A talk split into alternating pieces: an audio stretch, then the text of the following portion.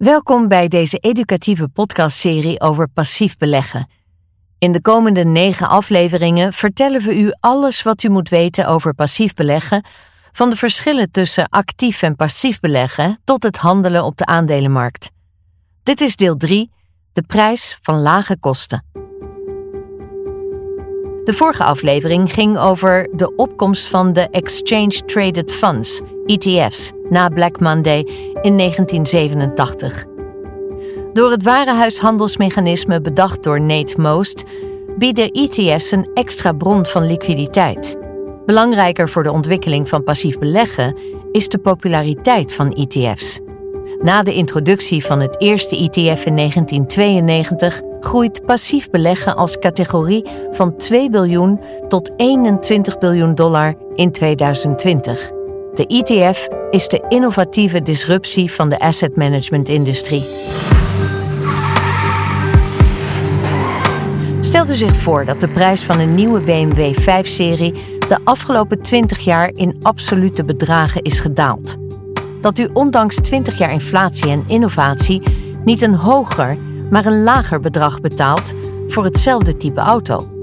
Absurd, zou u misschien zeggen, maar dat is precies wat er met de prijs van beleggen gebeurt na de introductie van ETF's in 1993.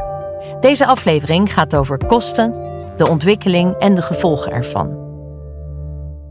Een van de belangrijkste redenen waarom Warren Buffett zeker wist dat hij de weddenschap tegen protégé-partners zou winnen, waren hun exorbitant hoge kosten. Some years ago I made a wager and I promised to report I would bet that over a 10-year period that the unmanaged index would beat five funds that were all being managed by people who were charging incredible sums to people because of their supposed expertise.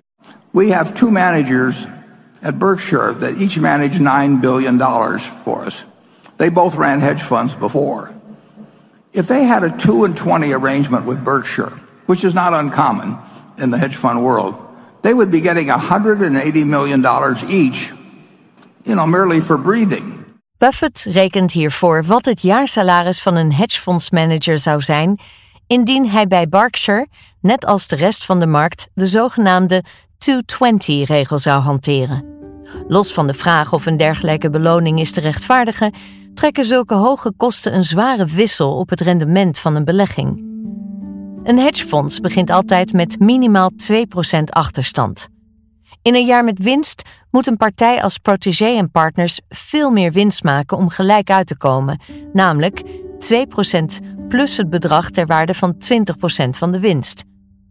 Maakt protégé en partners geen winst, dan moeten de schokbrekers van het hedgefonds resulteren in minimaal 2% minder rendementsverlies. Als de logica zo simpel is, kunt u zich afvragen waarom er dan nog steeds massa's beleggers zijn die te veel voor beleggingsoplossingen betalen. Volgens psycholoog en Nobelprijswinnaar Daniel Kahneman is een deel van de verklaring de winnaarsbias. Desgevraagd denken veel mensen beter te zijn dan het gemiddelde, terwijl dat onmogelijk is. Er ligt geen arrogantie ten gronde aan deze zelfoverschatting, maar het gegeven dat mensen slecht zijn in statistisch denken. Zelfs statistiekprofessoren maken structureel fouten bij het inschatten van hun kansen. Het resulteert in absurdistisch klinkende uitslagen. Heel België bestaat uit sublieme chauffeurs. Iedere Nederlandse golfer golft bovengemiddeld goed en iedere vermogensbeheerder verslaat het marktgemiddelde. Dat kan dus niet, aldus Kahneman. Daar komt bij dat kleine getallen in de menselijke psyche vaak klein blijven. Het verschil tussen 0,8% en 1% is gevoelsmatig kleiner dan het verschil tussen 850.000 dollar en 1 miljoen dollar. Jack Bogle, many years ago, he wasn't the only one that was talking about an index fund, but he it wouldn't have happened without him. I mean, uh, Paul Samuelson talked about it, Ben Graham even talked about it, but the truth is it was not in the interest of the investment industry because it brought down fees dramatically. And as we've talked about some in the reports, index funds overall have delivered for shareholders, a result that has been better than Wall Street professionals as a whole. And part of the reason for that is that they've brought down the costs very significantly. Misschien de grootste verdienste van passief beleggen is de kostenbezuiniging ten bate van de belegger. Met de introductie van de ETF intensiveert de prijsconcurrentie. Waren de gemiddelde kosten voor beleggers in 1990 nog zo'n 1,2 procent? Tegenwoordig koopt u een wereldwijde ETF voor minder dan 0,3 procent. Dat is een prijsdaling van ongeveer 75 procent die rechtstreeks ten goede komt van het rendement van de belegging. Waarom zijn ETF's en indexfondsen zoveel goedkoper? ETF's en indexfondsen maken geen onderzoekskosten voor de selectie van aandelen. Daarnaast kennen ETF's schaalvoordelen. Een ETF met een beheerd vermogen van 1 miljard euro kent dezelfde kosten als een ETF met een beheerd vermogen van 1000 miljard euro, terwijl de inkomsten groeien. Bovendien kennen ETF's in tegenstelling tot de meeste beleggingsfondsen vaak geen in- en uitstapkosten. Tot slot levert het uitlenen van effecten een kostenbesparing op. Er zijn verschillende kosten. De total expense ratio is de prijs van het fonds. Dit bedrag, uitgedrukt in een percentage, wordt iedere dag uit de koers onttrokken. De hoogte van de kosten verklaart deels het verschil tussen het resultaat van de index en de ETF. Heeft de ETF een TER van 0,5%, dan wordt het equivalent van dat percentage uit de waarde van de ETF, in vaktermen de Net Asset Value of NAV, onttrokken. Naast het TER zijn er verschillende variabele kosten. Periodiek zijn er rebalancing kosten. De aan- en verkoopkosten om het mandje aandelen in lijn te brengen met de index. Door vraag en aanbod naar aandelen verandert de samenstelling van een index en dient die periodiek te worden vernieuwd. Tracking difference staat voor het verschil tussen de waarde van de index en de ETF. Na aftrek van de beheerkosten blijft er meestal nog een verschil over, de tracking error. Die bestaat onder meer uit rebalancingkosten, cash drag en dividendlekkage. Een lagere TER is niet altijd zaligmakend.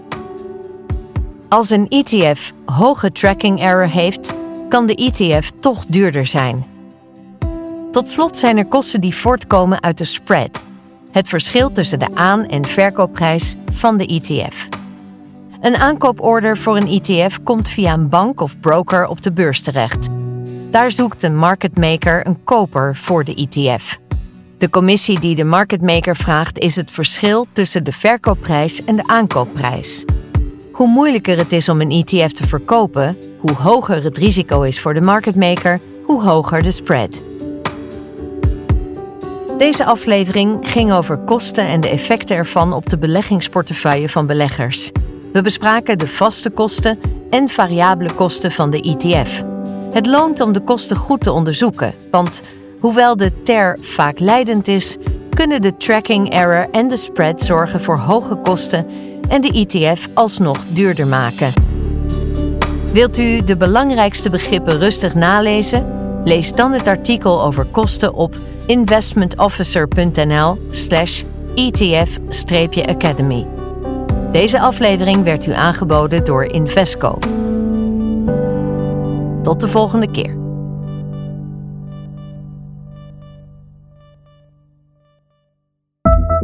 Disclaimer. De waarde van beleggingen en de eventuele inkomsten daaruit zullen schommelen. Dit kan gedeeltelijk het gevolg zijn van veranderingen in de wisselkoersen. Het is mogelijk dat beleggers niet het volledige geïnvesteerde bedrag terugkrijgen. Deze podcast is uitsluitend bedoeld ter bespreking en is uitsluitend bestemd voor professionele beleggers in België, Luxemburg en Nederland. Het is niet bedoeld als een aanbeveling om een bepaalde activa-klasse, effect of strategie te kopen of te verkopen. Regelgevende vereisten die onpartijdigheid van aanbevelingen voor beleggingen of beleggingsstrategieën vereisen, zijn derhalve niet van toepassing, evenmin als een verbod om te handelen voor publicatie. Waar individuen of het bedrijf meningen hebben geuit, zijn deze gebaseerd op de huidige marktomstandigheden. Kunnen deze verschillen van die van andere beleggingsprofessionals en zijn deze onderhevig aan verandering zonder voorafgaande kennisgeving?